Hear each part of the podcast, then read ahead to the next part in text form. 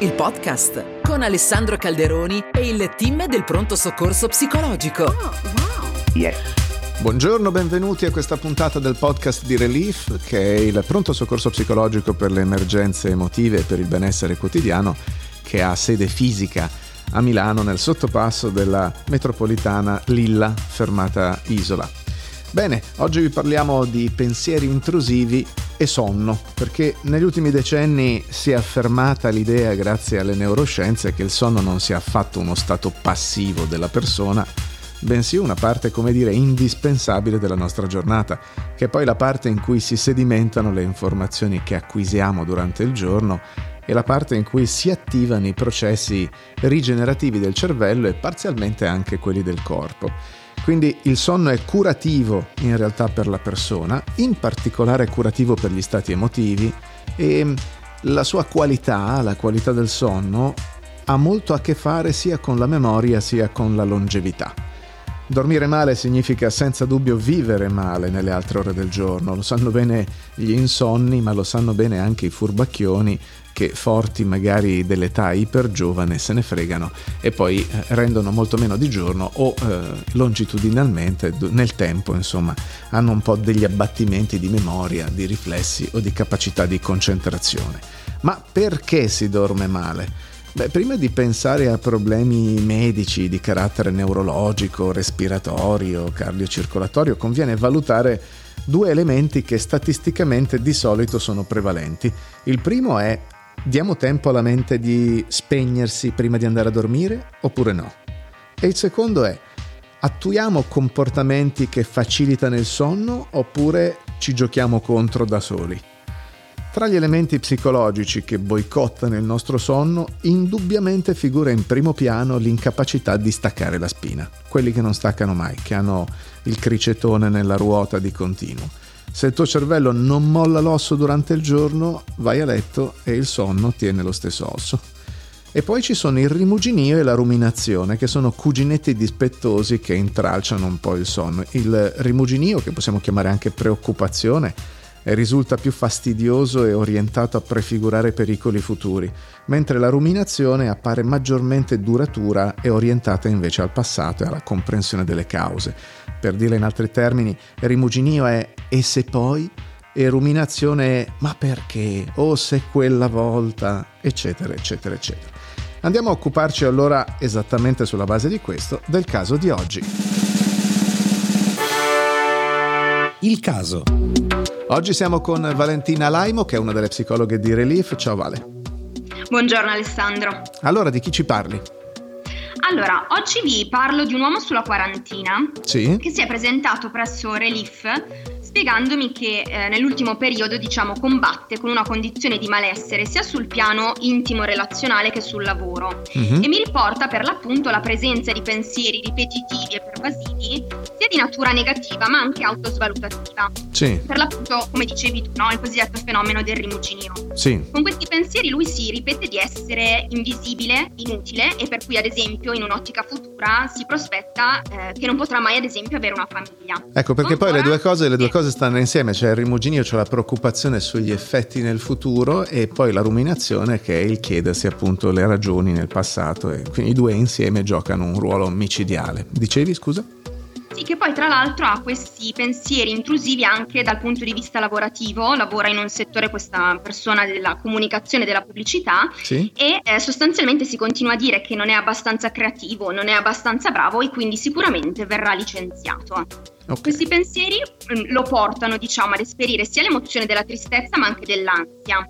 Ansia che soprattutto si manifesta con difficoltà, come dicevi tu, anche nel prendere sonno, perché non stacca mai la spina, continua a ripensare no, questi aspetti negativi di sé. E cosa avete fatto? Siamo partiti facendo il respiro diaframmatico, che è per l'appunto un respiro che è in grado di calmare le attivazioni fisiologiche del corpo, portando a una condizione di rilassamento. Facendo questo esercizio eh, prima di andare a dormire, quindi eh, trovandosi in una condizione di maggior calma, eh, questo poteva assolutamente andare a conciliare il sonno. Ma c'era in realtà anche da agire sul fenomeno del eh, rimuginio su questi pensieri. E quindi oltre al respiro diaframmatico abbiamo anche fatto una pratica mindfulness e nello specifico abbiamo fatto la meditazione del lago. Questo perché diciamo che la mindfulness appunto permette di osservare nel qui ed ora in maniera consapevole e non giudicante quello che accade. E nella meditazione del lago viene fatto un parallelismo tra il lago e la mente umana. E quindi si va a spiegare come il lago, ad esempio, nella sua superficie può andare ad incresparsi, si presenta del vento, ma che in realtà il lago in profondità rimane sempre lo stesso, la stessa cosa si può fare pensando alla propria mente, per cui si può, eh, diciamo, turbare la propria mente con pensieri intrusivi, con preoccupazioni, con giudizi, proprio come faceva questa persona, ma in realtà, nonostante questi pensieri, in profondità lui rimane sempre lo stesso. E okay. quindi attraverso questa meditazione sostanzialmente può vedere questi fatti eh, mentali, questi pensieri, come passeggeri efficaci. E ininfluenti, e, quindi... e riconoscersi, certo, certo. E poi gli abbiamo dato da fare questo esercizio, immagino. Esattamente, sull'app gli abbiamo ridato sia il respiro diaframmatico che anche la meditazione dell'acqua. Perfetto, grazie a Valentina e alla prossima. Alla prossima, grazie a te. Trucchi del mestiere. Bene, vediamo qualche trucchetto che possa essere utile a tutti per migliorare il sonno e anche il proprio rapporto tra pensiero e sonno. Partiamo dal sonno. Intanto distinguiamo tra sonnolenza e stanchezza. La sonnolenza è quando ti si chiude eh, il doppio occhio, hai la palpebra che cala e la capoccia che casca. La stanchezza invece è quando hai la mente piena e il corpo indolenzito. Perché c'è una distinzione importante? Perché la stanchezza si cura col rilassamento, mentre la sonnolenza sonnolenza, per così dire, si cura col sonno. Se tu vai a dormire quando sei stanco ma ancora non sonnolento, è possibile che il tuo cervello stacchi, ma non del tutto, e quindi tu sei formalmente addormentato, ma la zucca è ancora lì che va e che macina. Pertanto è molto molto importante decidere di istituire una sorta di rituale prima di andare a dormire, che può essere un ottimo rituale di rilassamento e lo vediamo tra poco. Quando vado a dormire? Questa è una buona domanda. In generale quando mi viene sonnolenza, cioè vedo appunto che mi cala la palpebra o mi casca la capoccia, oppure quando, eh, considerando l'orario in cui mi devo svegliare, sono a quell'orario meno 7 più o meno dormire molto meno di 7 ore fa indubbiamente male, dormire molto più di 7 ore è praticamente inutile a meno che tu non sia adolescente o bambino. Cosa non fare per dormire bene? Beh, innanzitutto dimenticati per favore le cene pesanti.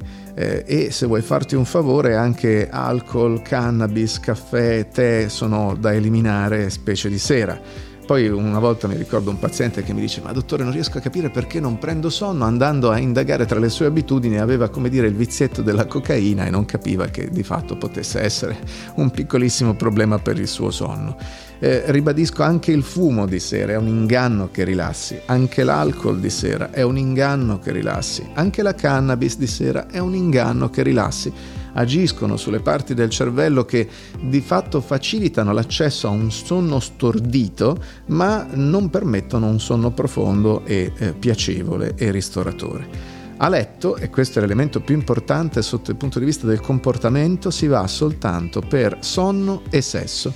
Quindi non si legge a letto, non si guarda la tv a letto, non si ascolta musica a letto, perché altrimenti il cervello impara che a letto si può anche stare svegli e se il tuo cervello impara che si può stare svegli alla fine non impara che lì eh, si dorme, punto. È un buon condizionamento, potete fare quello che volete ma fatelo su una sedia, su una poltrona, per terra, sul davanzale della finestra, dove volete voi, basta che se avete un problema col sonno a letto insegnate al vostro cervello che si va soltanto per dormire. Dice ok, ho preso sonno, ma che faccio se mi sveglio di notte?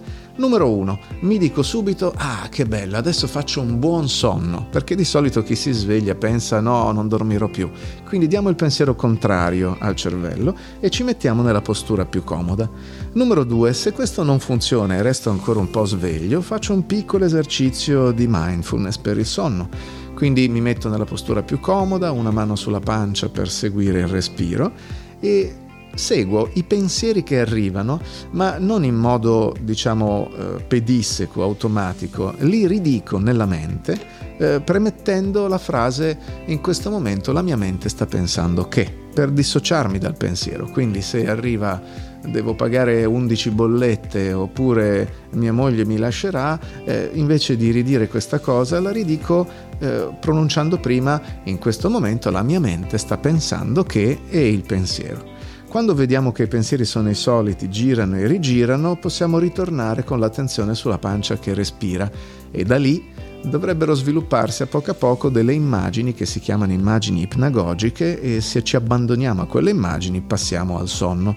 Se ritornano i pensieri, ripetiamo tutto il circuito. Questo dici per quanto? Bah, per un pochino, diciamo qualche minuto. Se vedi che per più di 10 minuti questa cosa va avanti, allora molto semplicemente ti alzi e vai in un'altra zona della casa e lì fai un rituale di rilassamento. Cos'è il rituale di rilassamento? Fai quelle stesse cose che puoi fare prima di andare a dormire per migliorare la tua attitudine al sonno.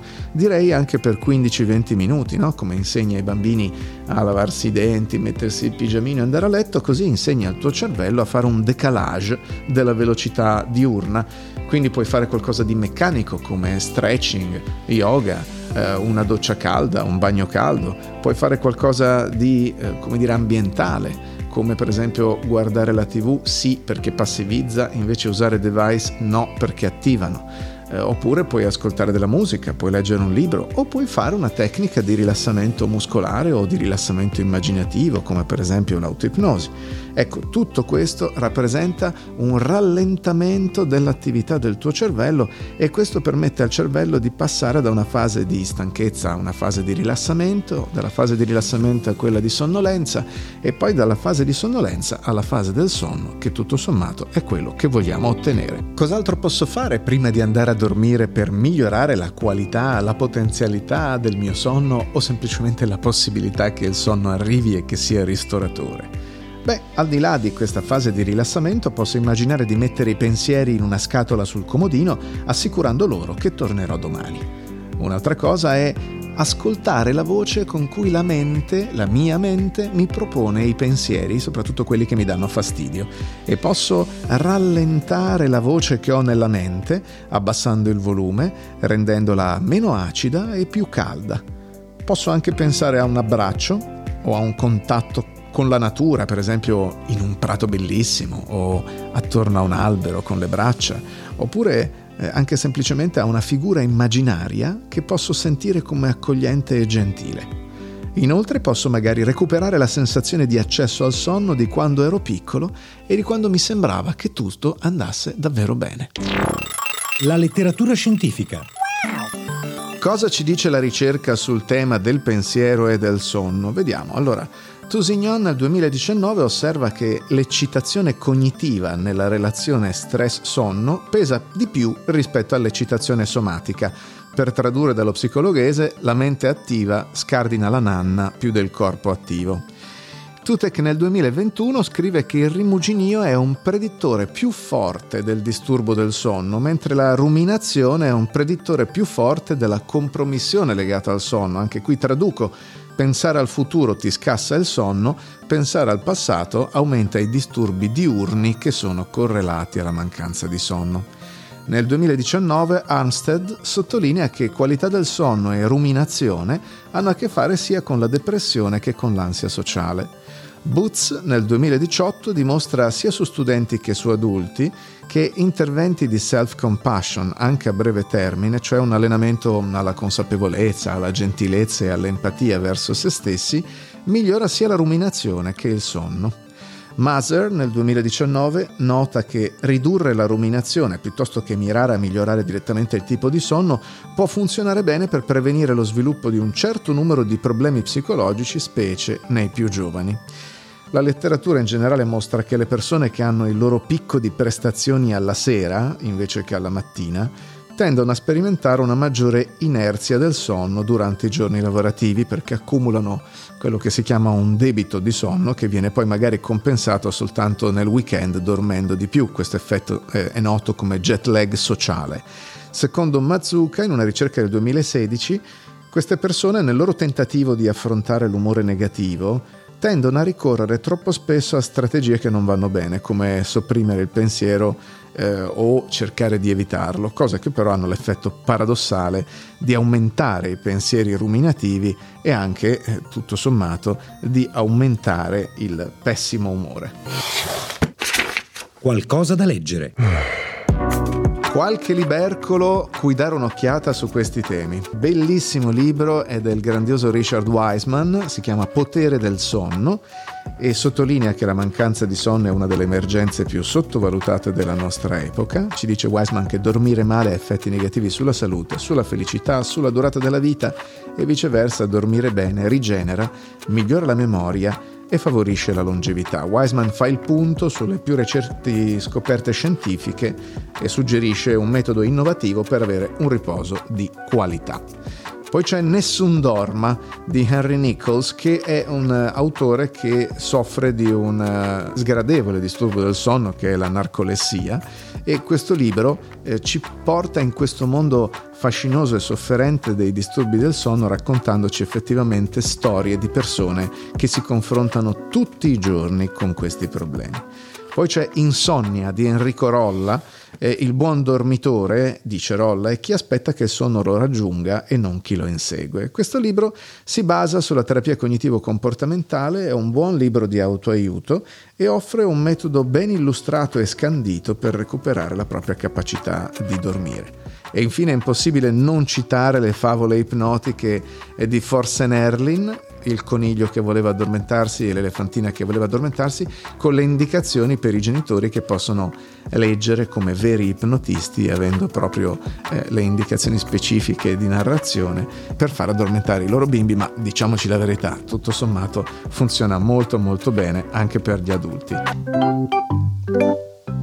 Belle notizie! Psicologia è anche installazione di risorse e di piacevolezza e quindi vi raccontiamo oggi tre notizie. La prima è di un gruppo di neurologi che facendo ricerca cercavano di capire come l'intonazione perfetta, parliamo di musica, influenzi il cervello e cercando quello hanno trovato una conclusione completamente diversa e stimolante sulla musica e le funzioni cerebrali. Hanno scoperto che sia l'intonazione perfetta, cioè la capacità di identificare una nota semplicemente sentendola, sia l'allenamento musicale in generale, hanno portato a una maggiore connettività funzionale tra le varie regioni del cervello. Inoltre, la formazione musicale in giovane età produce connessioni strutturali più forti, connessioni che aiutano aree distinte del cervello a lavorare insieme insieme per eseguire compiti cognitivi complessi e questo naturalmente ha importanti implicazioni anche al di fuori dell'educazione musicale ha una, una, notizia che riguarda i parrucchieri del Regno Unito che sono stati addestrati a parlare ai propri clienti della donazione di organi e così eh, hanno aiutato a portare un numero record di trapianti di organi nelle comunità di origine africana, asiatica e di minoranza etnica. Ora l'idea è quella di passare attraverso lo stesso canale di diffusione dal basso per promuovere anche un'educazione sanitaria più capillare come per esempio la diffusione del vaccino anti-Covid. Da una decina di anni nell'Africa subsahariana si parla di un futuro green. Il merito sarà della cosiddetta muraglia verde, che è un progetto da 4 miliardi di dollari all'anno che consentirebbe di piantare alberi dal Djibouti al Sudan e il tutto entro il 2030 per combattere l'impoverimento dei terreni e la desertificazione. E così l'11 gennaio 2021, durante il One Planet Summit for Biodiversity, sono stati promessi 14 miliardi di dollari per terminare quest'opera. Per ora il progetto è completo solo al 4%, pensate, e nel 2020 l'Africa subsahariana ha sofferto una fame pazzesca perché un abitante su cinque non ha avuto accesso al cibo. Tra le cause principali appunto l'incremento della desertificazione e la muraglia verde prevede l'impianto di alberi della resistente acacia e di coltivazioni in serra per circa 8.000 km. Era Relief, il podcast con Alessandro Calderoni e il team del pronto soccorso psicologico. Seguici su www.reliefitalia.it. Yeah.